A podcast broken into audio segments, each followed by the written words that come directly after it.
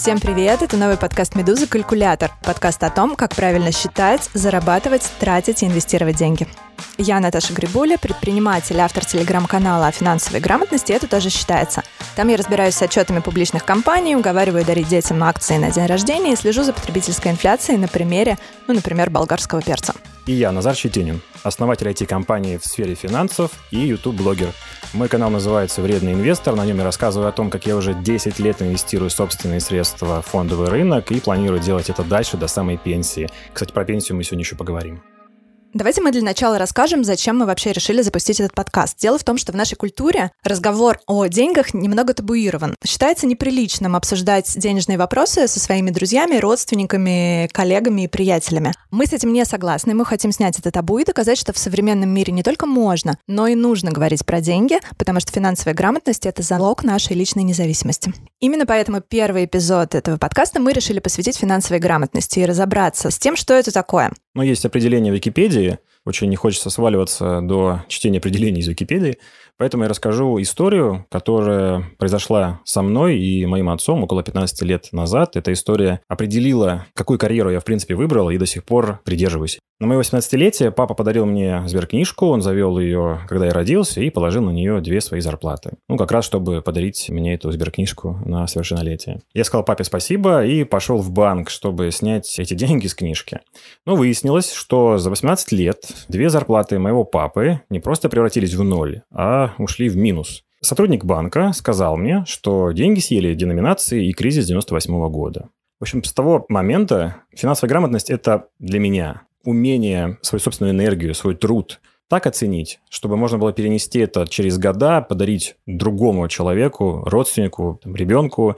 Тут у меня подрастает сын, и я инвестирую грамотно и точно спокойно, и знаю, что мне будет, что ему на 18-летие подарить. Это же очень понятная человеку, э, советскому история. Я слышала много таких рассказов, когда бабушки с дедушками открывали внуку или внучке книжку, клали на нее какое-то приличное количество денег, например, на которые можно было купить автомобиль. И, собственно, к моменту совершеннолетия ребенка на этой книжке оказывалось количество денег, на которые еле-еле можно купить э, палку колбасы. И отдельный ужас этой истории в том, что по-другому, к сожалению, быть не могло, потому что даже если бы наши мамы, папы, бабушки и дедушки были финансово грамотны, то это не все, что нужно было им для того, чтобы эти деньги сохранить. Потому что что вообще такое финансовая грамотность? Это наши знания о деньгах, это наши установки, например, установка сохранить деньги для внука или для сына.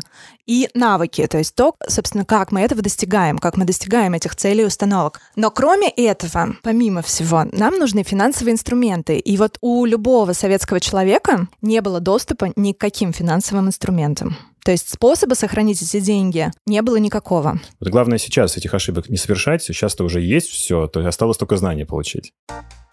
Буквально на днях я зашла в Facebook и увидела пост со своей знакомой. Девушка пишет, ребят, мне до пенсии осталось примерно 25 лет. Я не понимаю, как она будет устроена. Я хочу понять и получить обратно ту кучу денег, которую работодатель мой отправил в пенсионный фонд по мою душу. Кто уже разобрался, а то в пенсионном фонде со мной разговаривает фразами «Девушка, ну вам никто это не объяснит», что в целом недалеко от правды, потому что в современной России никто сейчас не может объяснить, как будет устроена наша пенсия. Для меня это история про зарождение финансовой грамотности. Человек задумывается о том, что будет через 25 лет с ним. Такой долгосрочный 25-летний горизонт планирования — это огромная редкость для среднестатистического россиянина. Каждый раз я очень расстраиваюсь, когда вижу в комментариях к таким постам следующее. Пенсии не будет, забей. Все равно все украдут, отберут, банки лопнут, рубль обесценится. Потому что, блин, на одного человека, который идет к финансовой грамотности, приходится 10, которые туда не идут и приходят в комментарии к нему сказать ему, что ему туда тоже не надо идти. Ну вот, может быть, мы с тобой перевернем эту ситуацию в этом подкасте, посмотрим есть определенное заблуждение, что личные финансы не начинаются когда-то тогда, когда у тебя очень большая сумма на счете, и вот с этого момента только нужно вообще думать о инвестировании, там, сбережениях, сохранении капитала. Вот это абсолютно не так. Как только один рубль зарплатных денег упал к вам на вашу банковскую карту, вот тогда у вас личные финансы и начались. Вы в игре. И общая идея сводится к тому, что сначала нужно добиться такого положения дел, когда вы тратите меньше, чем зарабатываете, а потом этот остаток инвестируете лучшим образом. И при этом неважно, какая сумма у вас на счете, там, одна тысяча или один миллион. Я с тобой абсолютно согласна. У нас в стране, в принципе, среднего класса-то нет. Э, и нет тех самых миллионов огромных, и появиться им, в общем-то, неоткуда. Но это совершенно не значит, что финансовая грамотность нам всем не нужна, очень нужна. Сегодня за наше внимание борется огромное количество информации. И чтобы нас эта информация могла выцепить да, и привлечь наше внимание, она должна быть из того самого Каринистана, о котором писал Насим Талеб. О чем идет речь? То есть есть некая кривая человеческого опыта, в частности, связанная с финансами да, и с благосостоянием. Новости, которые привлекают наше внимание, это новости либо минимумов этой кривой, либо максимумов. Ну, то есть, что на этих минимумах? Это громкие разорения, да, лопнувшие бизнесы, голод, нищета, банкротство, долги. На максимумах этой информации находятся истории успеха, которые, кстати, в большинстве своем ошибка выжившего, да, то есть мы слышим очень много историй успеха и обогащения, и не отдаем себе отчета в том, что еще больше людей этого успеха не достигли и где-то умерли там по пути. Именно такая информация, она приносит деньги медиабизнесу. И вообще, в принципе, один из тезисов, описывающий нашу культуру, следующий. Ты можешь стать кем угодно. У тебя есть мозги, у тебя есть большая мечта и желание воплотить. Отлично, ты в игре, как ты сказал уже. Несмотря на то, что этот тезис доносится отовсюду, из фильмов, блогов, рекламы, книг по саморазвитию, из советов коучей, консультантов и так далее, подавляющая часть нашей жизни, нас, да, и нашего опыта, она заурядна. Смириться со своей обычностью очень сложно, но я расскажу про свой опыт. Именно в тот момент, когда я приняла свою обычность, это было освобождающей мыслью. Я для себя решила, что обычность и средний стан для меня это ок, потому что на той самой кривой человеческого опыта, связанного с финансами, помимо экстраординарных пиков и минимумов, есть вообще-то огромная середина, куча оттенков. И в этой середине необычайно широкий диапазон состояний, которые очень достойны того, чтобы именно их сделать своей долгосрочной финансовой целью. Ну окей, расскажи, какие же могут быть э, цели, если ты живешь в Среднестане? Одна из моих целей, так же, как у тебя, передать наследие своему ребенку. У меня тоже есть сын, его зовут Марк, и он еще совсем маленький, ему полтора года. Для меня важно финансово позаботиться о родителях, которые скоро будут пожилыми.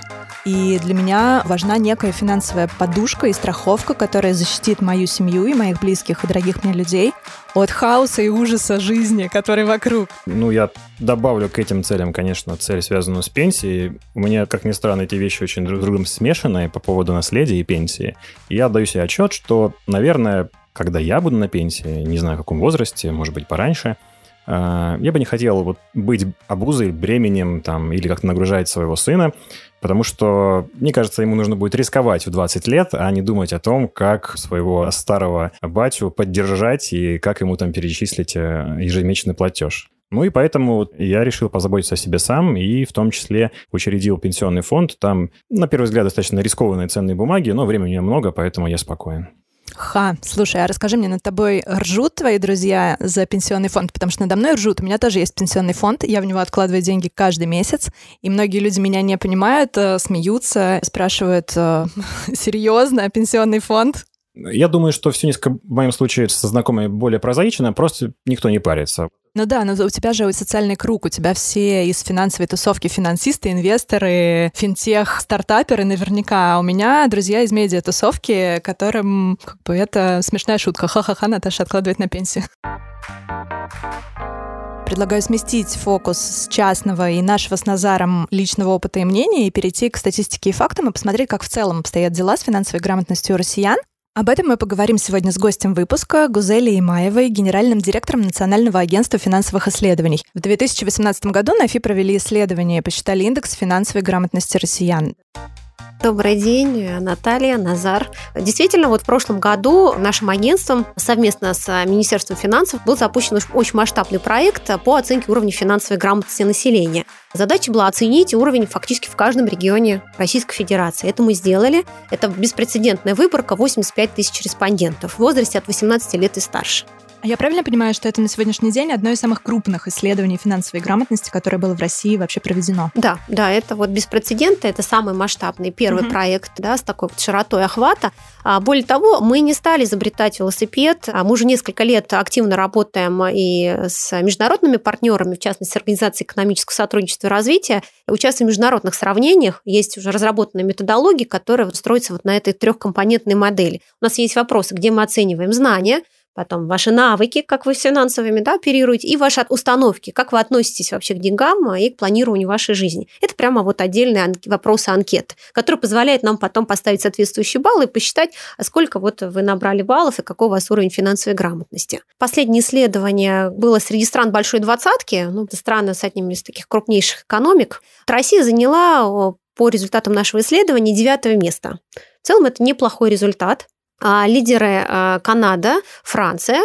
В отстающих у нас а, Испания, Италия, Аргентина, Саудовская Аравия. Максимальное значение 21 балл. Да, если мы на все вопросы ответили, и все верно, то вот идеальный человек, который идеально финансово грамотный, это 21 балл. Россия заняла 12,1 балла. Франция и Канада как лидеры около 14 с небольшим баллов. То есть вот эта проблема финансовой грамотности, она абсолютно повсеместна. То есть сказать, что там, да, вот развитые экономики такие грамотные, а мы там безграмотные, э, нельзя. Да, это совершенно верно. Мы как раз обсуждали с Назаром, когда готовились к выпуску, вот статистику и говорили про то, что на самом деле в развитых странах, например, США, по свежей статистике у 59% населения нет вообще никаких накоплений. А в России это 65%. То есть на самом деле мы не так далеки э, вот да, друг здесь, от друга здесь, да? То есть... Да, вы и цифры совершенно правильно отметили, и у каждой страны своя есть особенность. Если мы говорим об Америке, Соединенных Штатах, то действительно это преобладание кредитной модели, и человек уже вступая в активную трудоспособную жизнь, э, да, уже имеет большое количество кредитных карт и кредитов, и так далее. Кредитный рейтинг да, бережет когда, свой с молоду. В том числе. Если мы говорим, например, о Западной Европе, то скорее такая больше, более консервативная модель, э, да, то там вот как раз практика долгосрочного планирования, она больше распространена. Если говорим об Азии, то там скорее такая она, скажем, электронно-мобильная, они очень одни из передовых с точки зрения развития э, как раз финтеха, инноваций. Здесь народ Назар, не знаю, поддержит или нет. Это так, Но, да. например, мы видим, что тот же Дальний Восток, это восточная часть России, которая ближе к Азии, она более продвинута во многих вопросах, связанных с использованием дистанционных э, сервисов. Больше, чем, например, если мы говорим о западной То части а, России. Азиаты влияют В том числе, них в конечно, да. Что бы еще хотелось э, рассказать про те находки и про те гипотезы, которые у нас были и которые не подтвердились. Нам, как исследователям, ну, всегда интересно, да, если мы для себя ставим гипотезу и хотим ее проверить. И одна из них, ну, как-то она подсказана вроде бы здравым смыслом, что регионы, которые по уровню благосостояния населения повыше, что там должен быть более высокий уровень финансовой грамотности. Ну, в частности, мы туда относили, например, Москву, Санкт-Петербург, а, наши нефтяные районы, да, вот. Угу. И наша гипотеза не подтвердилась. А за счет того, что мы не только знания и навыки оцениваем, но еще установки. Оказалось так, что, например, Москва очень хорошее место заняла по уровню знаний и по навыкам. Да, большая инфраструктура рядом, то есть всегда есть доступ э, к финансовым услугам и сервисам. Но с точки установок мы здесь, с одной стороны, и быстрее, наверное, больше зарабатываем, чем остальные регионы, но и тратим э, легче и быстрее. И э, здесь преобладает и статусное потребление в большей степени, которое вот со всех сторон, как вы тоже говорили, идет маркетинг. Да, Просто, вот. видимо, потому что мы больше включены в эту гонку, да, да за в том числе. успехом, за статусным потреблением, погоней за эфемерным чем-то. Да, и, например, Москва, Санкт-Петербург абсолютно середнячки по уровню финансовой да. грамотности, хотя регионы, которые мы не ожидали видеть в лидерах, даже Курская область, например, а, Республика Коми, а, Новосибирская область, Калининградская область очень хорошие результаты показали. Они вот выбились лидеры, и уровень финансовой грамотности в среднем по региону у них выше. Если говорить об особенности социально-демографического профиля, да, вообще как отличается финансовая грамотность в разных группах, то здесь тоже много всего интересного. Ну, во-первых, финансовая грамотность накапливается, то есть до 30 лет мы очень много знаний осваиваем, да, сталкиваемся с финансовыми организациями, услугами, мы видим, что да, молодежь, может, не очень грамотная, но со временем а, а, вот эта кривая, она так вот прям растет, и с возрастом, наоборот, начинаем терять эту грамотность. Прямая корреляция именно с трудовой и экономической активностью, назовем так. Если студент работает, то уровень его финансовой грамотности высокий, такой же, как у активно трудоспособного человека в там, 30-40 лет. То же самое, если пенсионер продолжает поддерживать вот эту активность и тоже работающим остается, он также ничем не отличается от вот этой массовой аудитории, которая а, работает. Вот это был уникальный действительно вывод, который мы получили. И как только человек на какой-то момент выпадает из этого процесса, да, уровень финансовой грамотности его падает. А что касается вот гендерного разреза, а, тоже очень интересно. Оказалось, что женщины а, у нас демонстрируют более высокий уровень финансовой грамотности, потому что финансовая грамотность, опять же, про базу, про ведение семейного бюджета. А чаще всего э, в России женщина отвечает в семье за вот быт, за планирование, за обязательные платежи за уход за детьми, за родителями. Mm-hmm. И больше приходится сталкиваться, может быть, с небольшими суммами, но постоянным вот каким-то но планированием. Это, это немножко воспитывает. Да, да это воспитывает. Вот, и причем мысль. с возрастом мы видим, что э, там пожилые женщины, они тоже сохраняют этот уровень, а мужчины теряют его быстрее.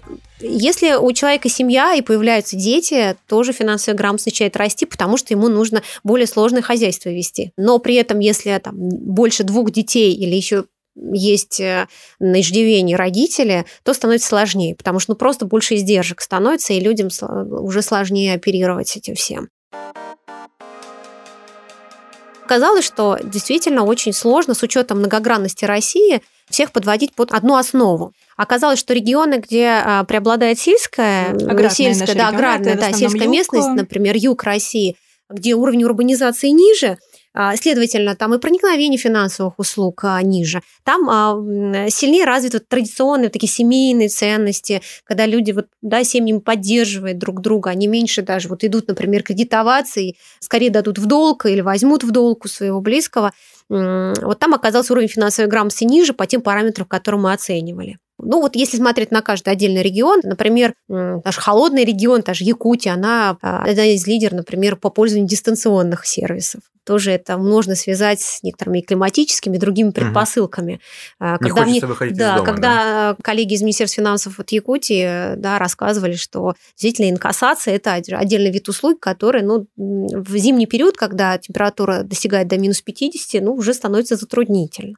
То есть вот много специфик такой, которая не всегда она очевидна. Есть регионы, где развито было купечество, да, и вот как-то это тоже, вот как мы связываем, что это также могло повлиять и на формирование мировоззрения, да, как-то поколениями. в таком случае на установки, правильно? Да, в том в числе регионах? на установки, да. А вот давайте про установки подробнее поговорим. Очень интересная тема, потому что, смотрите, если сознаниями это тот компонент, который легко э, он модерируем, он да, модерируем, да, модерируется, да. мы можем запустить специальные программы, мы можем этим заняться и подтянуть подтянуть уровень знаний в регионах. Навыки в том числе модерируем. навыки, есть, но да. вот что делать с установками? На них же сложнее влиять. Это тот э, параметр, который сложнее поддается да, какому-то воздействию. Да, это очень сложно, это, это требует очень много времени и больших усилий. А, Причем удивительно, что молодежь, что люди старшего поколения примерно у нас придерживаются одних и тех же установок. То есть нет такого, что вот молодежь, так она более там, например, рациональный, планирует что-то на очень там, длительный период, или наоборот. То есть вот такой связи мы не увидели. А вообще для россиян в целом свойственно краткосрочное планирование своей жизни. Да, это Здесь часть связано, нашего культурного да, кода. Это, да, это наш культурный код в том числе, это наша история, и она транслируется как на там, обычного человека, так там, на предпринимателя, Среди предпринимателей тоже интересная ситуация, когда вроде во всех э, экономических словарях написано, что эта деятельность сопричастна с риском, да, но не всегда предприниматель готов рисковать надолго, да, и скорее делает свое дело там, на год, на два вперед. То есть это повсеместная такая установка. Как формировать эти установки? В первую очередь работать через формирование соответствующих знаний и навыков э, с раннего возраста. Финансы во многом всегда воспринимаются как что-то сложное, непонятное, скучное. И сегодня работа со знаниями происходит в формате edutainment. Это два слова, да, скрещенные. Education – образование и entertainment – развлечение. То есть вот через такие форматы, да, по капельке доносить эту информацию, начиная вот с маленького возраста. То есть финансовая грамотность должна начинаться в школе, на самом деле, в младшей школе. Да, да, с детского сада вопрос даже. в том, что ну, вот я, например, считаю, что финансовая грамотность должна стать обязательным предметом школьной программы. На сегодняшний день с девятого класса этот предмет э, является обязательным, он интегрирован в обществознание. И многие регионы, есть пилотные регионы, которые с 2010 года эти программы реализуют в рамках факультатив. То есть очень много всего здесь делается. То есть это на самом деле ключ к решению этой проблемы, потому что мы говорим вот культурный код. Что такое культурный код? Культурный код передается от э, старшего поколения младшему поколению. То есть э, финансовые установки передают родители. Они в семье, в школе, в детском саду. И нам достаточно, то есть получается, вырастить одно финансово грамотное поколение, которое начинает транслировать эти установки потом своим детям и так далее. Да, совершенно правильно. Э, это займет, конечно, немало времени. Идеальную картину мы явно не увидим. Это постоянная работа, потому что человек всегда остается уязвимым по отношению к финансам. Это нужно понимать. Финансы всегда усложняются. Я пытался вот, пока вас слушал, ответить на вопрос, а что делать вот тем, кому сейчас не 35 лет, например, да? Можно попробовать поискать среди своих знакомых человек, который все-таки инвестирует, имеет долгосрочную цель, считает денежки, э, откладывает их там, да, или хотя бы озадачивается вопросами, вот как э, подруга в начале нашего выпуска, да, подруга Наталья. Мне кажется, сейчас для этой страты возраста единственное, что, ну, кому еще можно доверять, это близким, друзьям, а, у которых есть это позитивный опыт поищите вокруг себя таких людей, он один к десяти, вы его найти сможете. То есть реальный живой человек, который почему-то в той же стране, что и вы, прямо сейчас, вот, возможно, на той же работе, что и вы, он инвестирует, там, откладывает, покупает э, там эти ценные бумаги, думает о будущем, там, думает о сложном проценте, что им движет, просто вот ради любопытства узнаете. Конечно, очень важно, если рядом а, есть такая ролевая модель, на которую вы можете ориентироваться, а, которая поделится с вами своими страхами, своими достижениями, скажет, а как он вообще этого добился. Потому что финансовая грамотность – это так же, как начать заниматься спортом, да, начать да, задуматься да. о хорошем питании. Поэтому мы говорим, вот все, с 1 января я тут э, все, встаю на беговую дорожку, бегу, я хочу сбросить столько-то килограмм. Да, то же самое с а, финансовой грамотностью. А, с чего нужно начинать? Вот прям вот если здесь и сейчас. Первое, с чего нужно начинать, это вообще тотального аудита своих издержек, своих расходов и доходов. Очень часто, а, например, если вы откроете ваш кошелек или там в шкафу у вас завалялись какие-то дебетовые или кредитные карты, а каждая эта карта имеет стоимость обслуживания. Mm-hmm. И вы в год, да. возможно, несколько тысяч просто так тратите, ну, не пользуясь этой картой. А сейчас очень модно подписаны на стриминговые каналы разные. Вот даже я сама иногда грешу этим, да, когда подпишешь либо на какое-то приложение или на стриминговый канал, который ты потом не пользуешься. Забываешь, забываешь. а потом вспоминаешь, когда да, уже деньги списались да, деньги за месяц у тебя списались. А, то есть очень много вокруг нас вот таких, э, скажем так, трещин, из которых вот эта вода вытекает. И, наверное, нужно начать с этого. В первую очередь провести этот аудит э, серьезный. Вы можете быть владельцем имущества, которое вас тоже пролеживает. Да? Например, у меня есть знакомый, который был вот шикарный фотоаппарат, которым он год два или три вообще не пользовался. А этот фотоаппарат, он по стоимости, ну вот, я не знаю, ну, ну пол там простенькой машины, может быть, он стоит, да, и а, в итоге он его продал, и ну, почему это не сделать, да, если это мог там, принести дополнительный доход. Например, если мы пользуемся а, медицинскими услугами а, или даже, например, воспользовались частным а, учебным заведением для ребенка, мы имеем право на, на вычет, на, вычет да, на налоговый вычет. Это тоже наше право, и по нашим оценкам только 10% населения об этом знает. То есть большинство, пользуясь этими услугами, не возвращает эти денежные средства, они могут быть значительны. То есть вот первое, нужно прийти, вот все привести в порядок, начать вот с такой генеральной уборки своих финансов. Супер, прекрасный практический совет. Если говорить о недвижимости, э, восприятие россиян – это наиболее надежный источник вложения денежных средств. Это может быть тоже наш культурный код, хотя мы видим, что развивается и шеринговая экономика, да, когда мы можем да, арендовать, мы можем да, там, меняться и так далее. Да, но, но так или иначе для россиян очень важно иметь это, да, иметь До вот сих пор я знаю массу своих ровесников, которые до сих пор считают и воспроизводят да, вот эти установки родителей, что вложение в недвижимость – это самое надежное из инвестиций в России хотя не очень ликвидная чаще всего. Да, и, конечно, мы посмотрим, если там европейскую, американскую модель, то там привязка а, места жительства идет скорее там место обучения ребенка или место работы. То, то у нас принципиально по-другому. То есть для нас важно пустить корни, угу. да, и это восприятие надежности, да, которое, видимо, тоже да, успокаивает и важно. Я думаю, что большая точка роста в России для инвестиций в ценные бумаги является объяснение людям, что ценные бумаги это тоже собственность. Что ценная бумага это не а, цифра в компьютере, это просто юридический условно документ, который говорит вам, что вам кусочек там заводика принадлежит, какой-то кирпич на нем, да? Но возвращаясь к теме установок, мне кажется, будет сломано много копий по поводу того, как это, это будет непросто, потому что на сегодняшний день, а, все-таки говорим о базовой финансовой грамотности, здесь речь идет о хотя бы формировании подушки безопасности. Ой, да, Инвестиции – это уже следующий, следующий этап. Я, я, я махнул, есть, я понял. Да, я мы сегодня, да, должны, конечно, да, в первую очередь у нас две трети населения не имеют сбережений, и если даже они декларируют, что у них есть сбережения, вот оценивали спрашивали, хорошо, у вас есть сбережения. А в случае, если у вас а, вот все источники дохода закончатся, вот не будет. Дайте Сколько угадаю. вы У проживете? меня предположение. Да, нас- 1-2 месяца. Э, Совершенно верно. Вот мы посчитали 59 дней, 2 месяца. Вот это, это речь идет о сбережениях. То есть это очень опасная ситуация, потому что человек может заболеть, э, не знаю, сломать руку, выпасть из трудовой активности. Все что угодно может случиться. И, конечно, вот этот лак 3-6 месяцев как минимум да, человеку нужно для того, чтобы найти работу, может быть, восстановиться, поддержать себя. К сожалению, большинство россиян вот не имеет такой подушки безопасности. И, конечно, после подушки безопасности уже речь идет о формировании сбережений, какие-то долгосрочные цели, потом инвестиции. То есть это идет такая многоэтапная работа. Конечно, мы не Согласен должны полностью. перепрыгивать вот этот важный этап, сразу говоря об инвестициях, потому что в инвестициях, согласитесь, всегда есть риск потерять. Да, а- Э, Да, но я единственное тут добавлю, что все-таки ценные бумаги бывают и достаточно надежные. Те же самые облигации ну, федерального займа, они... Они из самых сейчас востребованных Да, а, да, да. то есть они тоже как бы относятся к классу. То есть я к тому, что можно выбрать. Да, есть облигации крупных компаний, в конце концов, государства.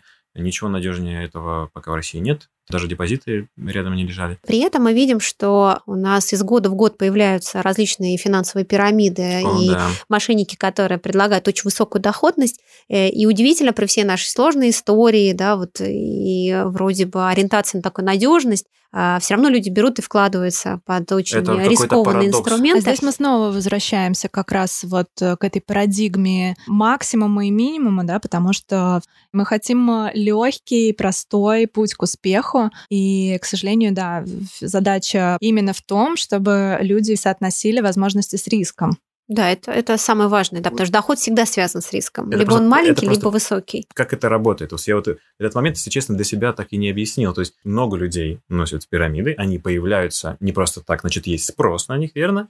И при этом большие цифры говорят нам о том, что люди готовы действовать как- как-то очень консервативно. Квартира действительно это самый популярный способ инвестиций, да, потому что надежный.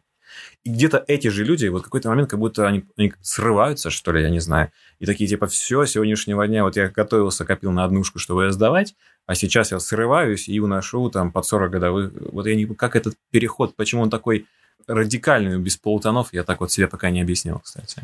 Мошенники здесь применяют и э, много инструментов социальной инженерии, как говорят, да, А, социальная может инженерия быть. это на доверие, в том числе, если люди старшего, например, Ну, Это, опять же, поколения. уязвимые группы — это дети, это пенсионеры, это Молодежь иногда очень активно готова вкладывать в такие инструменты, да, считая, что они вовремя из этого выйдут. Здесь надо предостеречь, что обязательно нужно, прежде чем ты куда-то вкладываешь, сравнить условия в разных э, финансовых организациях. Мгм. Если тебе здесь предложили 50 годовых, а, да, а банки предлагают, предположим, а, там 6,7%, Что- что, что-то не что-то так. происходит не так. При том, что у нас так. есть очень интересный тест на распознавание финансовой пирамиды, только четверть населения могут распознать из списка разных финансовых организаций с разными условиями, которые мы их там описываем подробно достаточно. А, И причем эта доля, она не меняется из года в год. То есть э, большинство своим ну, не могут распознать. Ответ принят. В общем, если ты умеешь работать с аудиторией, то можно даже из образованного, рационального человека, который вчера инвестировал только в квартиру, там сделать вот такого безбашенного инвестора, Инвестора, который там. готов все А, свои э- деньги. эра водолея, там, да, и все дела, да. То есть вот это все. мне кажется, важная рекомендация взять просто вашу зарплату, реально, которую вы на руки получаете, разделить на количество часов, которые вы работаете э, в месяц. Это, например, там, ну, 60 тысяч разделим на 160. Предположим, ваш час э, э, жизни на работе стоит там 300 или 400 рублей. И прежде чем вы что-то покупаете, вот там... Вот, Подумайте, знаю, готовы ли вы заплатить да, за что-то там еще, четырьмя да, да. рабочими часами своими? Да, это очень важно. И то есть вот через а, такие примеры мы должны рассказывать очень просто, доносить, э, как это использовать. Очень много, кстати, лайфхаков. Могу поделиться одним из них, который вот мне очень понравился. Если вы будете каждый день откладывать сумму, равную порядковому числу дня в году. Ну, например, 1 января это 1 рубль, 2 января 2 рубля откладываете, 1 февраля 32 рубля, 1 декабря, то есть спустя уже год, там 335 рублей, то вы накопите 67 тысяч рублей. Вот я не сразу поверила, так начала считать, считать. Думаю, и в итоге действительно, да, при таком подходе мы выходим на 67 тысяч рублей. Очень всем сложно копить, а здесь вот Сейчас есть будет такая такие... ужасная фраза, но я с 1 января начну. Страшный камин но я просто людям рассказываю про то, как э, надо инвестировать в ценные бумаги, сам инвестирую, свой опыт передаю. Но правда в том, что в вопросе сбережений пока единственная стратегия, которая со мной реально работает, это вот получил деньги и укради их у себя. То есть если я не перевел э, деньги, когда получил, все, их не будет. Если я их не отложу, то почему-то появятся траты, которые... Их не останется. Обязательно. Их не останется. Вот только это работает. И то же самое, если у вас э, повысилась зарплата, у вас появились новые доходы. А, чаще всего, если вы, опять же, не контролируете этот процесс, то вы будете тратить столько же, сколько вы зарабатываете, да, это даже либо ловушка, больше. То, что ваши расходы растут да? вместе с вашими доходами. Так не должно быть, на самом деле. Точнее, это абсолютно одно не следует из другого. То есть, если у вас растут доходы, то вы можете позволить себе откладывать больше Конечно, и больше да. сберегать. По поводу того, какие ставить задачи себе, связанные с накоплением, да, инвестированием. Первое – это вот условный фонд на черный день. Это во многих смыслах, и финансовых, и даже психологических, когда вы понимаете, что у вас вот этот вопрос закрыт, там вы можете обеспечить, там, не знаю, полгода, например, да, на переход там, на другую работу, то будет все намного веселее, проще, и, как ни странно, возможно, перехода на эту работу на другую и не будет, да, потому что вы будете просто смелее немножко, да, потому что будете чувствовать себя комфортнее, вот. И потом после этого, да, действительно, можно подумать о чем-то вот уже большем, да, и вот там... Может можно... быть, о предпринимательстве. Да, да, да. А, у нас большой проект завершился весной, а, у нас 29% россиян э, в целом рассматривают возможность предпринимательской деятельности. Конечно, мы не задавали вопрос, там, а через год вы откроете, через два или через три, там доля была бы меньше, но в целом, да, вот такая идея есть а причем а, среди молодежи каждый второй. Вот э, группа от 14 до 24 лет, каждый второй рассматривает такую возможность. И это мы видим прям такое поколенческое изменение. Это круто очень. Да, если мы говорим про старшее поколение, естественно, там для них это в меньшей степени актуально, хотя там тоже и присутствуют, да, там люди, которые не отрицают такую возможность. И это, конечно, один из вариантов, в том числе и самореализации, повышения своего финансового благосостояния. Есть э, пилотные регионы, я о них немного сказала. С 2010 года 9 регионов э, целенаправленно реализуют э, там, по многим каналам и с разными целевыми аудиториями программ повышения финансовой грамотности. И мы с 2010 года оценивали, как у них меняется динамика уровня финансовой грамотности. А действительно есть эффект, есть положительный эффект, и мы с уверенностью можем сказать, что если вкладываться в знания, да, в образование в области э, финансовой грамотности, это работает, это рабочий инструмент. Да, и здесь есть положительные новости. Да, Много положительных правда. новостей сегодня было, Гузеля, вы нам рассказали статистику, которая нас удивила во многих ну, приятно моментах. Удивило, приятно да. удивило, да. Спасибо, что поговорили с нами на эту интересную тему. Здорово, спасибо. Спасибо. Ну что, давай подведем с тобой резюме нашего сегодняшнего разговора. Мне кажется, что один из важных выводов следующий. Статистика оказалась куда более позитивная, чем мы с Назаром ожидали. Правда. И мы были удивлены некоторыми цифрами, и в целом ну, довольно позитивные изменения, по крайней мере, намечаются. Что в связи с этим мы можем посоветовать? Финансово грамотные люди есть. Каждый пятый, да. Каждый пятый, да. А, найдите такого человека, сформируйте свой социальный круг э, единомышленников, обсуждайте, спрашивайте, интересуйтесь, э, что делают ваши такие друзья, как они для себя решили вопрос финансовой грамотности, что они вам советуют. Сегодня был дан, кажется, верный совет и хороший старт. Это сделать ревизию того, что уже есть. Вот это сравнение с генеральной уборкой, только не дома, а вот в финансах. Это здорово.